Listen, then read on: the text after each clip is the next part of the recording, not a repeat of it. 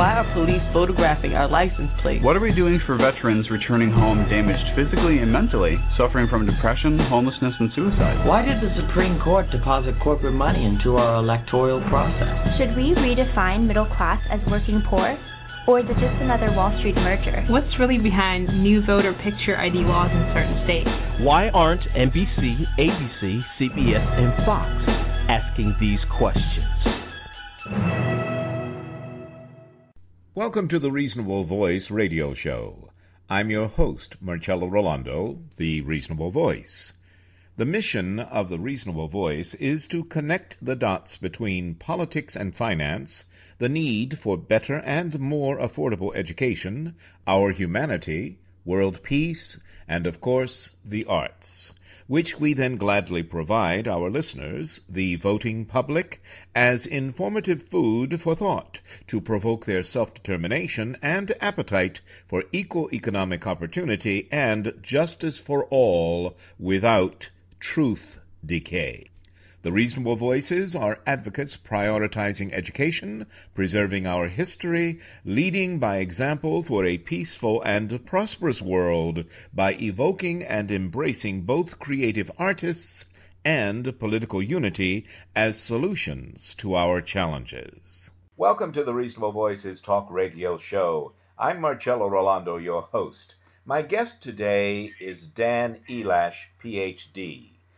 Uh, we're going to talk about strategic mentoring, but I think we're going to talk about a lot more than that, or at least we're going to understand all that strategic mentoring includes. Because for over 35 years, Dr. Dan Elash, and Dan, by the way, hello and welcome to the show. Thank you. Hello. for over 35 years, as I was saying, Dr. Dan Elash has been a, a leader in visionary counseling and strategic thinking assisting business organizations, groups, and individuals realize their full potentials. Uh, two books, one on uh, leadership imperatives, and the other, I believe, is entitled Doing It Right Realizing Your Company's Potential. And then there's Dan's clinical work. Uh, so it seems to me, Dr. Elash, it doesn't sound like the word mentor is big enough to describe what you do. Are you are you part behavioral scientist and part business consultant, or how would you describe your expertise, plural? well, I have a PhD in clinical psychology mm-hmm. and started life as a psychotherapist. Uh, uh, wound up having a number of business owners or executives in my clinical practice and I found that people were much more responsive to making changes in the business world than they were in making them in their personal life. Hmm. Uh, there was, I guess, more accountability at work. Mm-hmm. And they began to draw me into looking at how do we improve an organization's ability to deliver value and to create profits by how they manage the people side of the enterprise. Mm. Mm-hmm. Uh, so I have worked with a variety of companies uh, across all industries, but always with the emphasis on maximizing the return mm. a company gets for its investment in its people. So you're not just a you're not a numbers cruncher. It's not the bottom line view includes the the humanity of it. That's right. that's right. The strategy, the ability for people to work together, to think together collaboratively, uh, to understand the value proposition they make to the marketplace, to, to have the people in the organization understand their role in creating the value that any company promises, and that uh, how do you engage people to be their best selves when they come to work for you? Hmm. I know somewhere I read you. You said that you you often have to tell the people you work for uh, in order to help their their companies or even their individual um, uh, goals and and uh, strategies that you have to teach them how not to um, I didn't. You didn't use this word, but I will. How not to dummy down their IQ. So leaders who make their followers less uh, intellectually alert. How's that? Well, that, that, that's pretty good. What I really have seen over the years is how so many leaders discourage their employees from thinking as effectively as they can, for being as innovative as they might, or for really offering up suggestions and ideas to improve what the boss or the leader has decided. Mm-hmm. Uh, you know, and, and that's part of what I distinguish with companies is the difference between competitive thinking and collaborative thinking. Uh-huh. Competitive thinking is really where one idea wins. Mm. And often that's the most articulate. Oftentimes it's the vice president of sales or marketing, Mm-hmm. or it's the, the CEO or owner who is the dominant thinker who sets the tone and everybody else pretty much falls in line. Mm. Uh, or gets criticized, or gets ridiculed for failure, or gets i- invited to comment or participate and then ignored. Mhm. All of which wind up leading people to learn to shut up in Mm. those meetings, to not offer, to not climb out on a limb, to really play things very cautiously. The opposite is com- collaborative thinking, where people learn how to think together. It's not one idea wins, it's how do we take the best elements of everybody's thinking Mm-hmm. and build the most effective solution. To do that, uh, we really invite participation. We invite uh, blue sky thinking or Yes. brainstorming. We in we take an idea and where the competitive thinker says, "Yeah, but," Mm-hmm. the collaborative thinker says, "Yes, and." Mm. Mm-hmm. and they work to really incorporate the ideas of their better thinkers into any solution. It leads to people in the company being more committed to a course of action or Mm-hmm. change in direction, and it generally leads to a fuller and richer uh, solution than happens from any one thinker approaching the problem. My mantra is is always that no one is as smart as everyone, Mm-hmm. and that's part of the issue that I find that led me to start this mentoring initiative. That is that, particularly for small businesses, mid-sized companies, they don't have the resources that the larger corporations can throw at a problem. Mm-hmm. They don't have the expertise on board Mm. that the major corporations can uh, assign to tackle some of Yes. What what you have in a family business is that mom and dad have a tough time transitioning power to their children. Mm. Um, you know, when you've worked your whole life for something and you remember the adolescent temper tantrums and the idiot decisions your kids made when they were young, Yes. it's tough to think about turning over your future income stream to their management. Yes. Yes. It also, uh, you know, they, they say that when kids come back home for Thanksgiving dinner, they generally, res- re- what do I want to say, uh, default to the emotional Yes. state they were in when they left home in the first place. Yes. So it's a, it, you get a uh, dynamic going both ways, where kids are often uh, cautious or too differential parents, or too rebellious, too feisty, too willing to fight, Mm-hmm. well, and parents are too slow to entrust or Mm. empower. Mm-hmm. So, one of the things we do is to help people understand how do you take these young people who are eventually going to get control of the business and how do you prepare them for the business Mm. Not so much what made it successful in the past, Mm-hmm.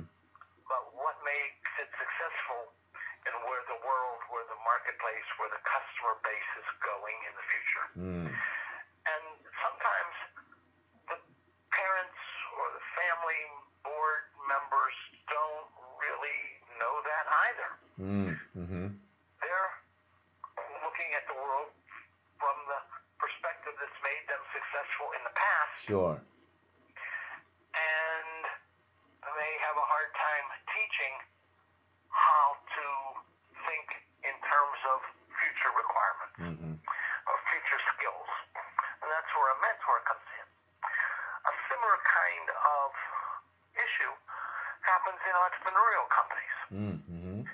where the entrepreneur intends to be technically very good at something Yes.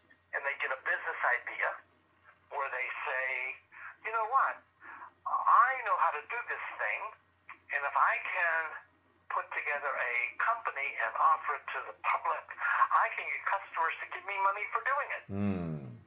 If only. But even where they're dead on, mm-hmm. the issue becomes your when you open your own business, you have to wear many hats. Mm-hmm. You're the HR director. Yes. You're the marketing director. You're the VP of sales.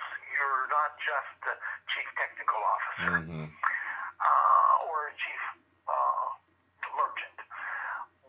So, the ability to empower people to harvest the full impact of their involvement in the company is a critical piece of a business's, a growing business's success. Again, another phrase I wind up using a great deal is that leading is teaching. Mm. Yes. And yet, many people who have started their own business, or even who are in management in mid-size uh, businesses or smaller businesses, uh, don't see themselves as teachers. Mm. Mm-hmm. They may be tellers, Yes. they may be directors, Mm-hmm. but they're not particularly teachers, nor do they have the confidence to teach. Oftentimes, they feel like they don't have the luxury of time Mm. to teach. Mm-hmm. So when there's a problem in an organization, they may swoop in and direct somebody how to solve it Yes. or give a solution, which again winds up long term making people dependent Yes. on the boss to give all the answers. When I think that people make a contract informally when they hire somebody to go to work, and that is, I will give you dollars and benefits, Mm-hmm. and you will sell me your work energy Mm. employees tend to come to work wanting the dollars and benefits, but it's human nature to start to equivocate on how you spend your work energy. Mm. Mm-hmm. Well, I don't know how to do that. I'm not good at doing that. I don't like to do that. Is that part of my job? I don't. Mm-hmm. And they start massaging their job description, their role, Mhm. into something that fits their comfort zone, or they fit the way they fulfill their role in terms of where their strengths are, what's comfortable for them. Yet the company has paid for the whole brain Yes. Yes. of the employee. The employee doesn't say, you know, I don't like to do that, or I don't know how to do that very well, so let me give you back 25% of your dollars and benefits. Mm. They just renegotiate their end of the deal. Mm. Mm-hmm. Companies having paid, and I, I don't want to make this sound like I'm talking about exploiting their workers. Mm. I'm really talking about you're paying somebody to come to work for you and to think about how they do their job. But you're also saying, it seems to me, you or you've said earlier, it's how you inspire that team, the people you hire, to do collaborative thinking. And, Yes. and I think part of I think part of collaborative thinking. I think I mentioned to you when we first met, I had to teach myself a lot of things in my new radio career because radio was different years ago before when I did radio.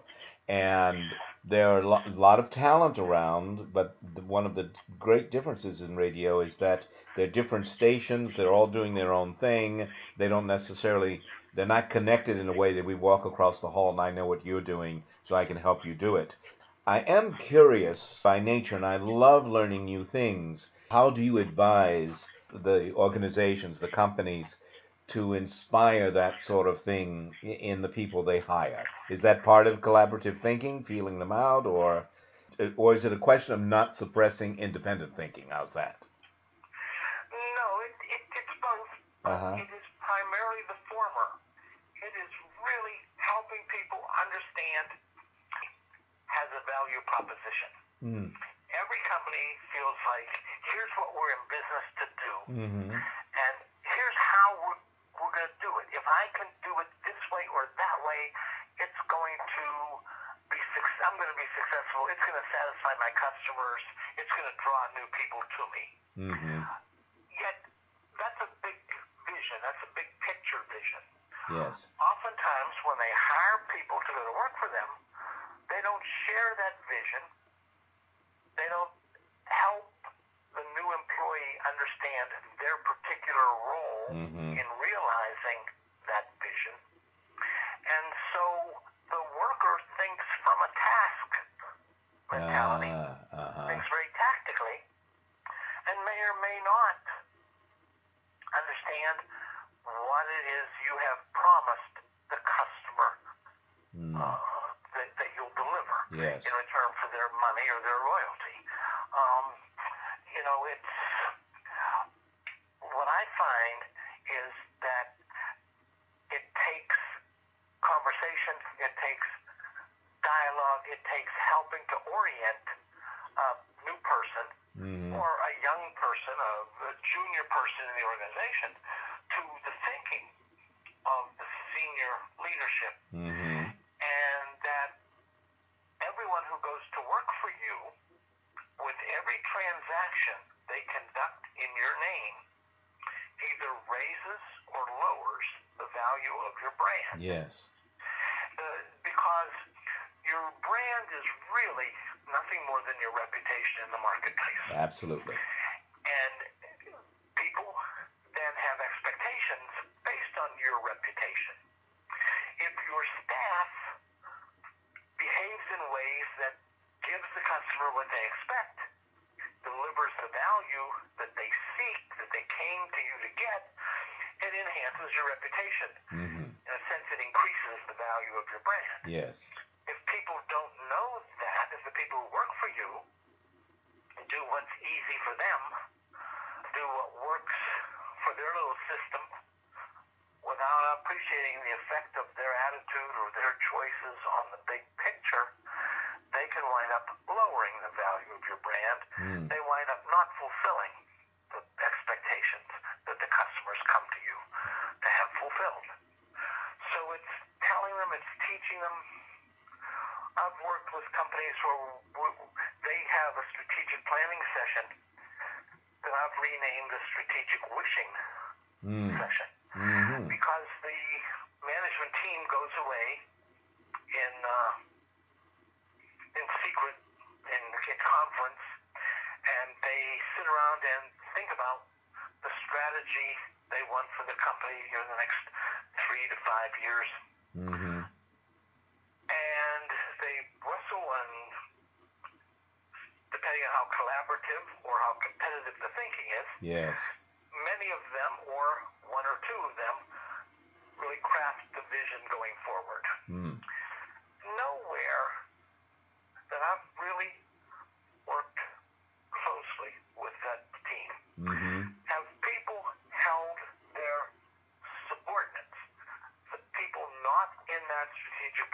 profession, but the people whom they supervise.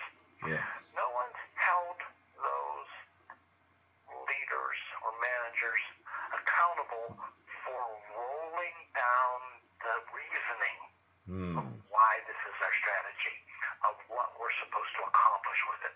It's more like they're told what it is and how to fulfill it. Ah. The, the people who have no buy-in gotcha. or who may not understand that way? Mm-hmm.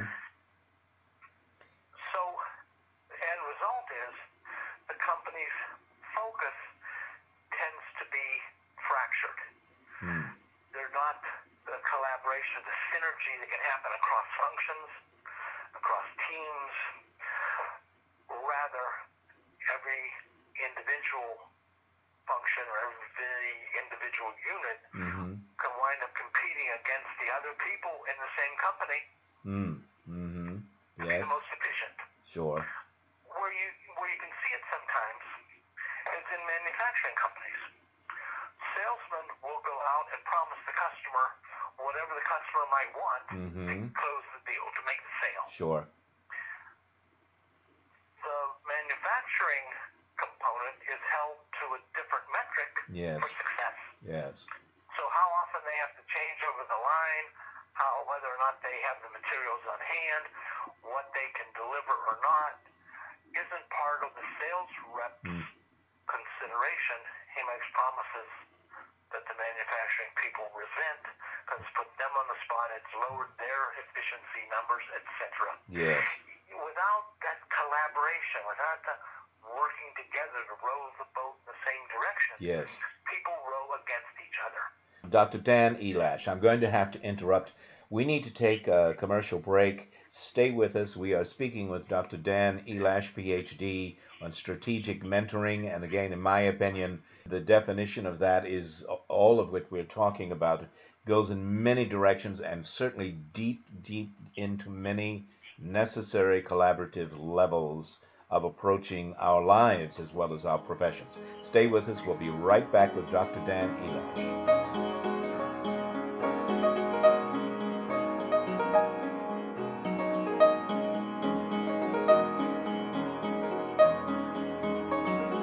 And now, another film rental discovery. Welcome to the Indie Film Minute. We've all had the experience of passing a homeless man or woman, arm extended for spare change, futilely seeking eye contact. We may not even acknowledge anyone is there at all. In Time Out of Mind, Richard Gere is George Hammond, a man living the homeless life. But we hear his name only begrudgingly well into the movie, and we never get more than a glimpse of his story. Apparently, he once had a house, a wife, a good job, insurance. But it's not really relevant.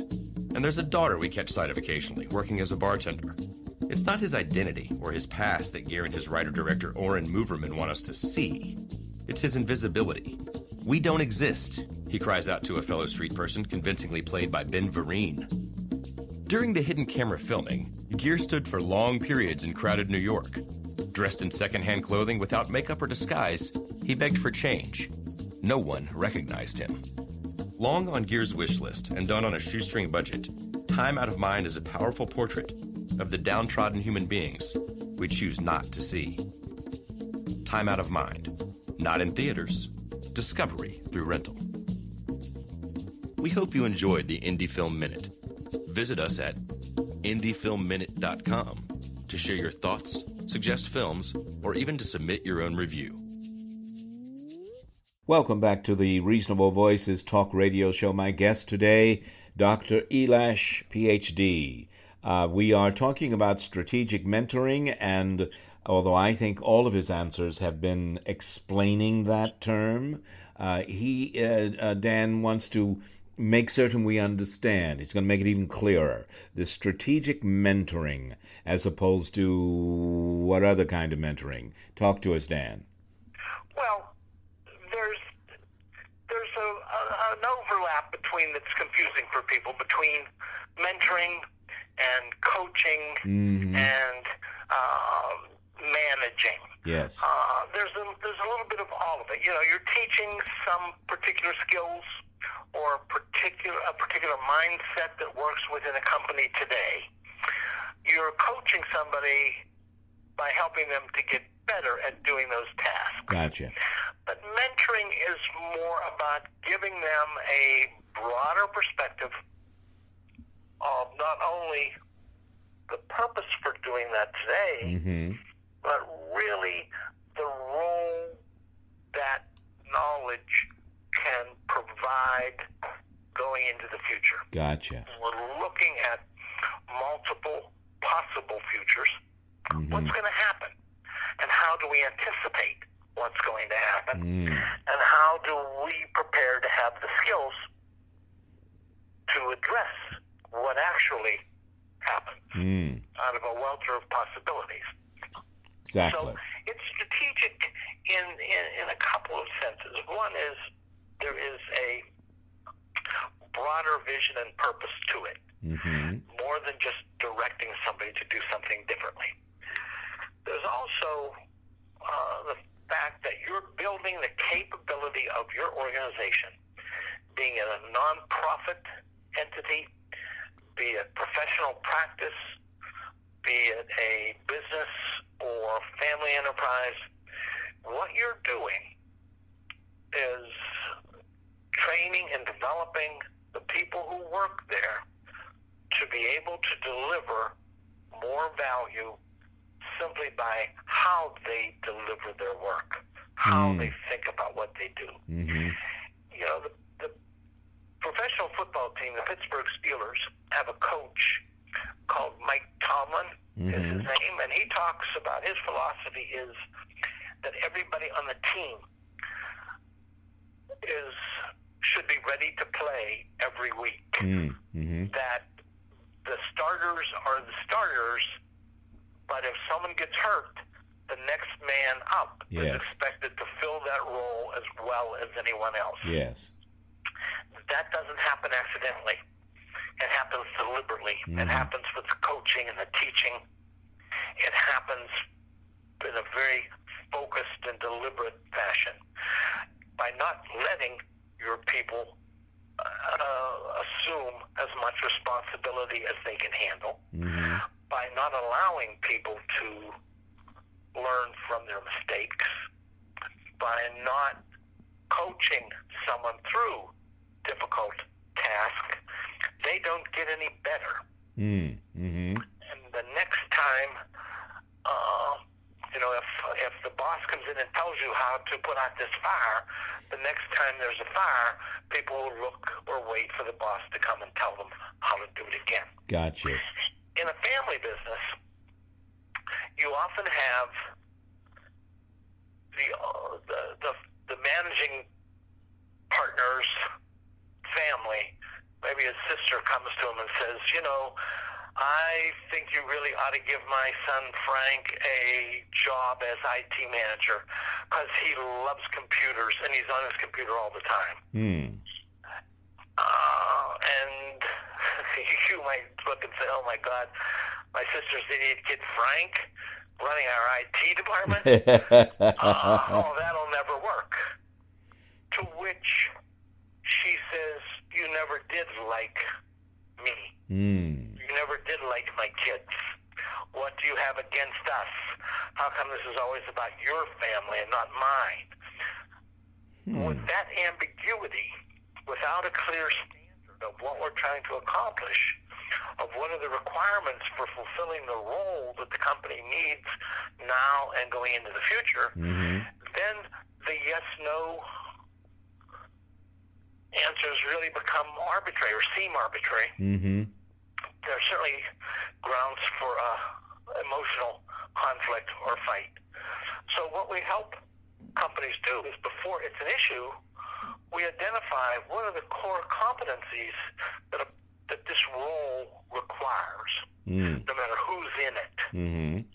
Going into the future, we want to spell out what those competencies are, and we want to then assess potential candidates within the family business, within the family, Mm-hmm. or even from outside the family if no one is ready to step into that role. We want to assess them against those requirements.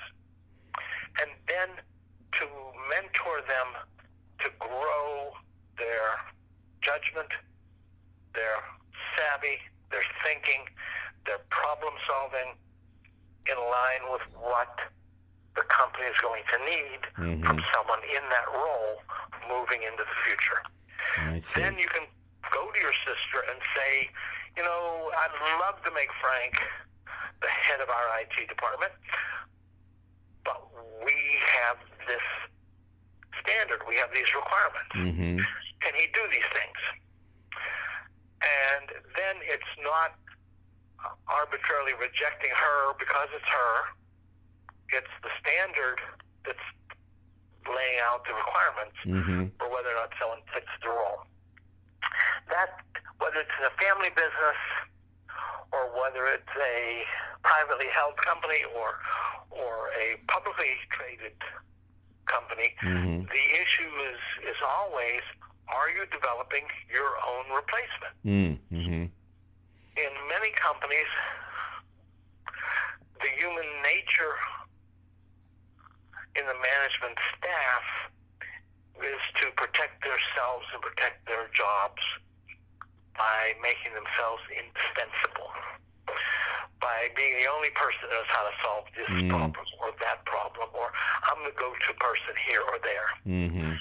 The trouble is, if there's nobody growing behind them, Yes. then the company is weaker. And if it grows in scope and size and complexity, Mm-hmm. where that current manager has more to do than they can handle, Yes. there's no one prepared to backfill, to step in, to assume those duties and responsibilities. How does that that point, Dan? How does that specific point, if if indeed it does, is there a connection there in that that conflict between uh, evolution and revolution? Well, there can be, certainly. And again, in a company whose culture is highly competitive, Mm-hmm. then it's somebody's going to win and the others are going to lose. Yes. And I have to protect myself when the ethos ought to be that I'm here to fight for the company. Yes. Yes. I'm here to do what will make us most successful. Mm-hmm. So it's building the collaborative culture, it's building the collaborative spirit, it's helping people understand. But there's something much deeper. I believe that for most human beings, we want to go to work and be seen by our peers, by our colleagues, as a valuable contributor to the team. Yes. Yes.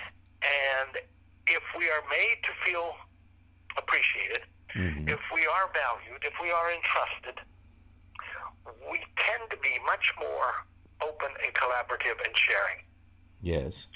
If we are not given an opportunity, if we're told to do as we're told, if I want your opinion, I'll give it to you, or Mhm. some other cliched kind of old timey response, people get protective.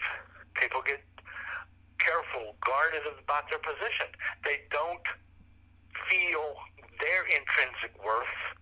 They feel that what keeps them there in their job is that they know something other people don't know. Mm. Mm-hmm. So they have a tendency to hoard knowledge Mm. rather than share knowledge.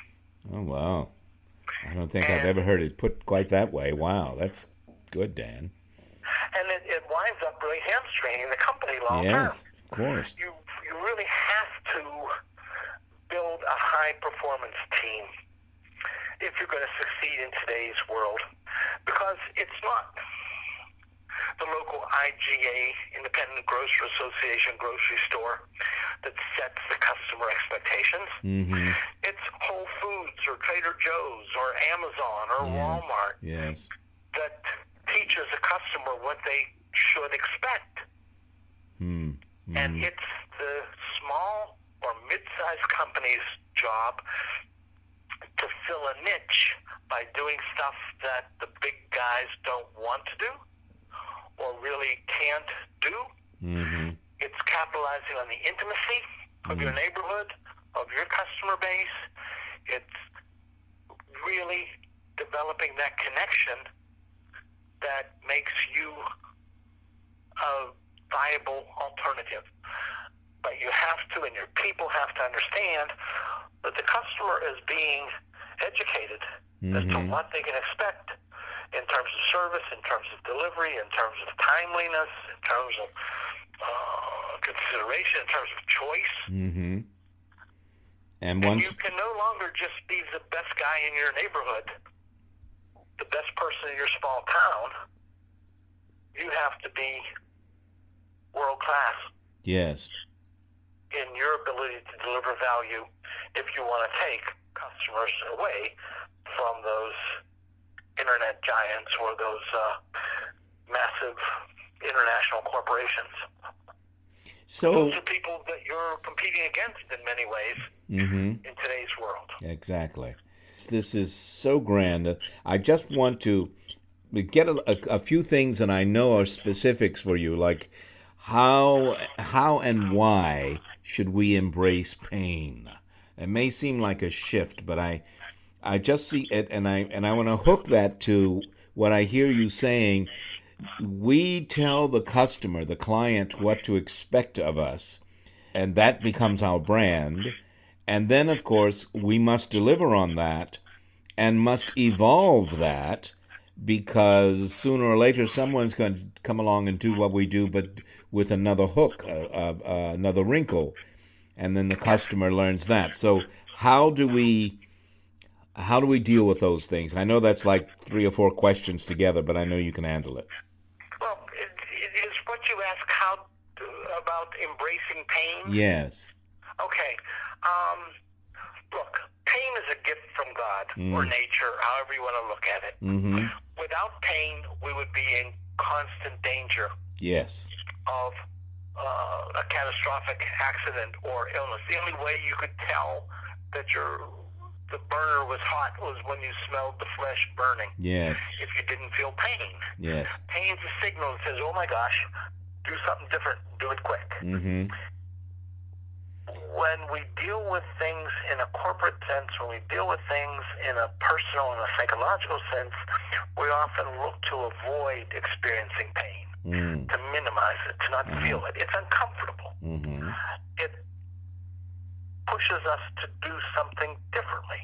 Mm-hmm. And if we don't know what else to do, if we don't know what to do instead, we tend to avoid situations that are painful, Mm-hmm. avoid situations that are threatening, Mm-hmm. avoid situations where we might get feedback or consequences that we don't like. Mm. And so, you know, you often find a culture of blame developing in a company. Ah. Well, it's not my fault if those other guys just would have did this or that. Yes. Or I didn't know. It's like I, I raised five boys, and as adolescents, they had an incredible ability to know almost nothing about why they behaved the way they did. Mm-hmm. Um, you know, why'd you do that? I don't know. Find that in the business world as well, a Yes. little more sophisticated, maybe, mm-hmm. but where people stay quiet, they don't stretch, they don't reach to learn, to improve, to get better, to profit from their mistakes. Mm. You know, the military has a process called an after action review Yes. where they take the initiatives that a unit or a, a team may embark on. Mm-hmm. And when it's over, they sit down and they ask themselves basically six questions. Hmm. What did we start out to do? Yes. What did we actually do? Mm-hmm. Why is there a gap? Mm-hmm. Going forward, what should we do more of, less of, or different Mm. next time? You don't, I have not run into particularly small and mid sized businesses that do that kind of rigorous examination of what they try to do, what they actually do, and to honestly look at why is there a gap. And you call that a value gap, yes? Yes, Uh huh. and, and, and you wind up doing more of the same Hmm. if you don't learn from your experience. Yes. I wonder. I, I want to. This really isn't a change of subject, but uh, as a director primarily in New York City, I rem- and teacher, uh, I, when I would teach on-camera classes, one of the things I would stress to the actors, all the technique and on-camera and all that's great, but when you go to an audition, that's where you either get hired or not. And one of the things that you need to do, in addition to all the little technical things I've told you, hit the mark, do uh, you know, know mm-hmm. know how to introduce yourself, all of that, is that you have to recognize what I think you call toxic people. I never said that. I used to call them just actors, negative actors, because well, you're. there are a lot of euphemisms for Yeah, toxic e- people. exactly. So I, well, and sort of worth repeating on the radio. Exactly. Exactly. But I have to say, I would tell those actors don't, when, uh, the moment you realize you're sitting next to a negative actor complaining about the business or whatever, move somewhere else to prep yourself. So tell us, in your world, these toxic people, how do we identify them? Maybe especially during election seasons, but certainly in the workplace. And what is your solution? What do we do when we identify a toxic person? Let me just give you the 50,000 foot overview. Okay. Everybody has a variety of skills and experiences. Mm-hmm. And when we hire somebody, we often sort through the resumes to see who has what skills, who has what experience. However, what the average business person or the average business owner doesn't appreciate is that a third element is the character Mm. of the candidate Mm-hmm. Mm-hmm. that we deliver our work energy, our knowledge, and our experience through the vehicle of our personality. Yes. And the fact of the matter is, not all people are created equal in Mm. that sense. Mm-hmm. There are people who are, you know, the, the clinical term would be they have personality disorders. Mm-hmm. The, the psychopaths, the uh, the people who are so depressed, who Yeah. are so self-pitying, Yes. people who see themselves as victims, Yes. come in and they bring that mindset, they bring that attitude Yes. to work with them. Yes. We assume everybody's going to be mature, everybody's going to be grown up, and we get amazed when we hire somebody who turns into a gossip Mm. or a backstabber Mm. who competes for attention, who is narcissistic. Um, and it's incumbent upon the people doing the selection Mm-hmm. to recognize the indicators of those characteristics. Because if that's who we are, it's generally tough to mask that in any extended time we spend together. Mm-hmm. Uh, those things will show. Yes. And I try to teach businesses how to recognize the telltale signs Mm. of somebody who isn't going to come in with just the normal range of pluses and minuses. Sure. Come in with a, the, the typical amount of, of maturity and responsibility and conscientiousness. Mm-hmm. But to identify the danger signs that someone sees themselves as a victim in life, Mm-hmm. and you can guarantee they're going to see themselves as a victim in your company as well. All right. We, uh, we, I'm going to have to jump in there. Uh, Dr. Dan Elash, tell us about your company. We have to go. Give us a website where we can get a hold of you, uh, find out more about what you and your company does, Facebook, whatever, so we can reach out to you. Please, my website is www.strategicmentoring.us. And our Facebook page is Strategic Mentoring. Um, you can get a hold of me at delash at strategicmentoring.com. And we have a collection of mentors. It's not just myself, but we have a, uh, a diverse group of people Mm. who have experience in teaching and coaching and mentoring, who have come together and are looking to provide you with the resources, the experience, the tools you might need to have the best impact on your people and what you want your people to learn. So uh, you can look for that. You can Google Daniel Elash, PhD, and see a number of the articles that I've written. Mm-hmm. I'm written many that deal with the problems I've run into when consulting with companies. Yes. Um, that that seems to be a very fertile field for my imagination, Mhm. and I try to take those specific situations and turn them into general principles in the, the writing that I do, All right. the speaking. All right, Dan, I guess we better run. It's been an absolute pleasure. Thank you so very much for being on the show, and all the best to you. Well, I've enjoyed the opportunity to talk to you and to your listeners. I look forward to doing it again sometime. You got it. Bye now. Thanks. Uh huh. Bye bye. We'll see you, Marcello. Okay. Stay with us as we'll be right back with a final comment from the Reasonable Voice.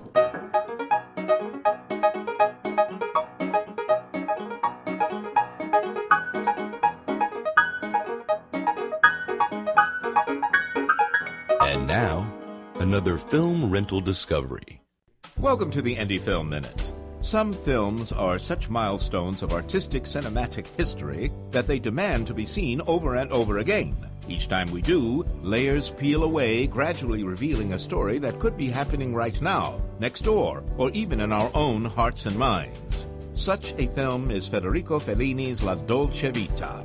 Shot in Rome in 1960, it was one of the first films to reveal the dark decadence of post-war European society, as well as a preview of what may become of us all. With all that, it managed to be a comedy. La Dolce Vita, or The Sweet Life, features Marcello Mastroianni as the self-loathing gossip columnist Marcello Rubini, a role that would make him instantly famous. Rubini is an everyman on a quest for love and happiness in a society of rapidly disintegrating values. In his own quirky style, Fellini treats this world with a frankness that shocked, infuriated, and delighted audiences of the day.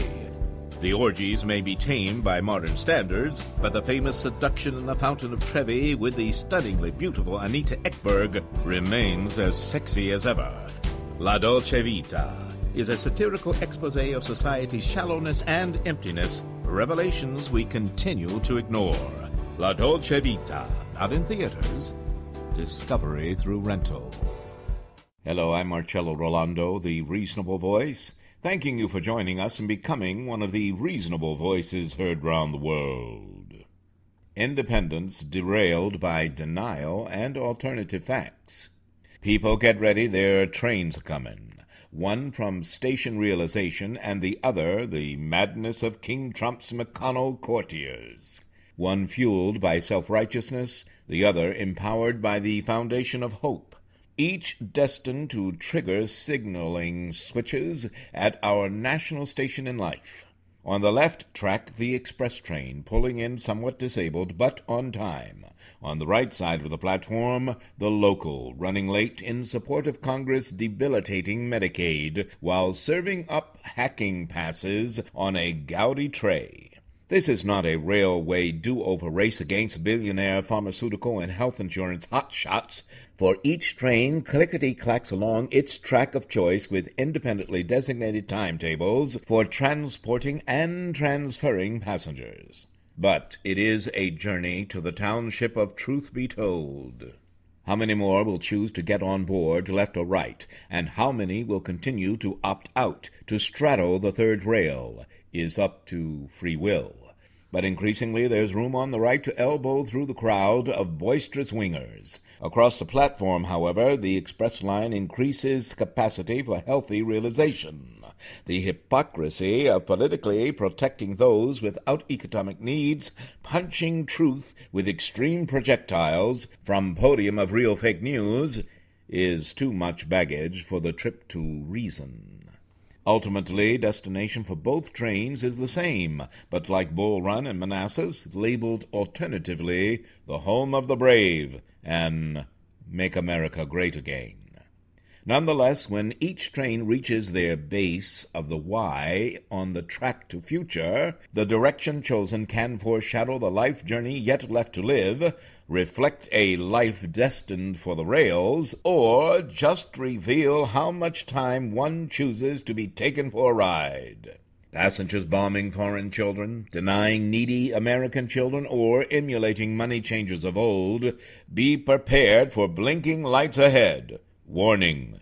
Conductors may yet demand show me the money, whether in your pack suits, offshore accounts, or MIA tax returns.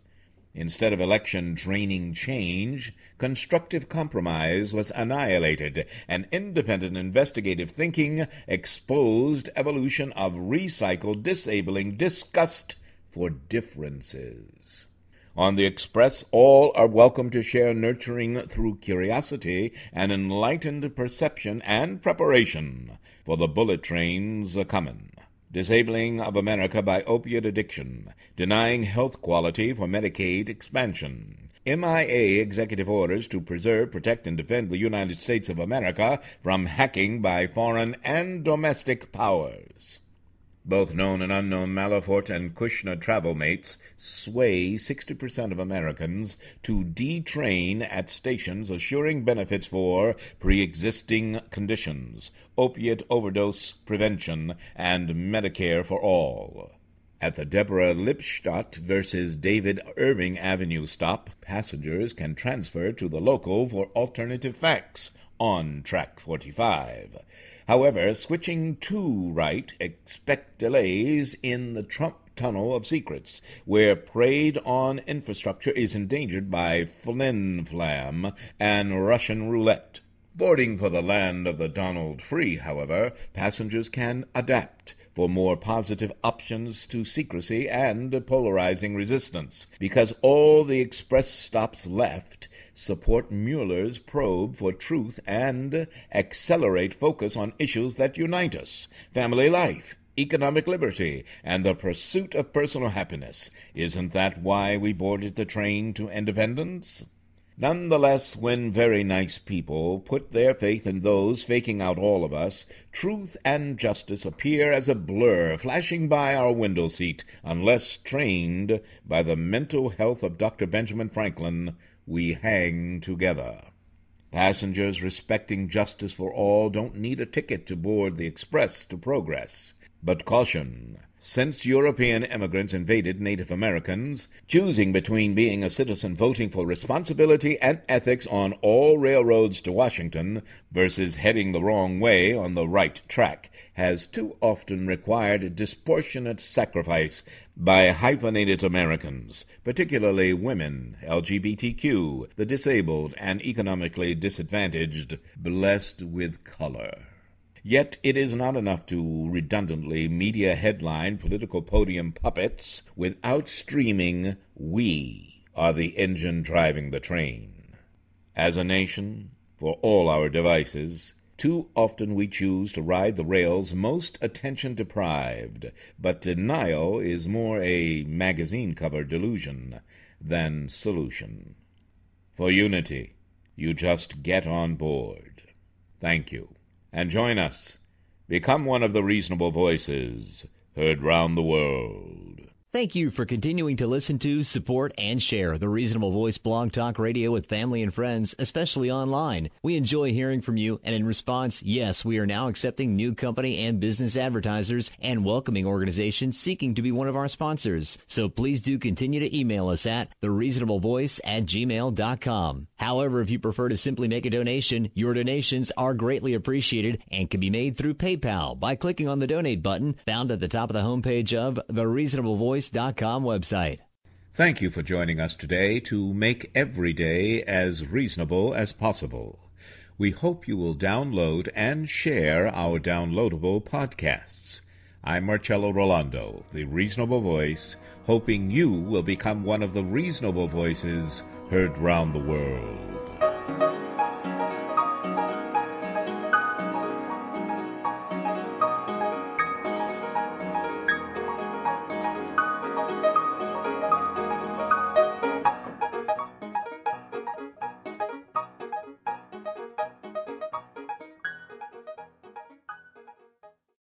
Lucky Land slots, you can get lucky just about anywhere. Dearly beloved, we are gathered here today to. Has anyone seen the bride and groom? Sorry, sorry, we're here. We were getting lucky in the limo and we lost track of time. No, Lucky Land Casino, with cash prizes that add up quicker than a guest registry. In that case, I pronounce you lucky. Play for free at LuckyLandSlots.com. Daily bonuses are waiting. No purchase necessary. Void were prohibited by law. 18 plus. Terms and conditions apply. See website for details.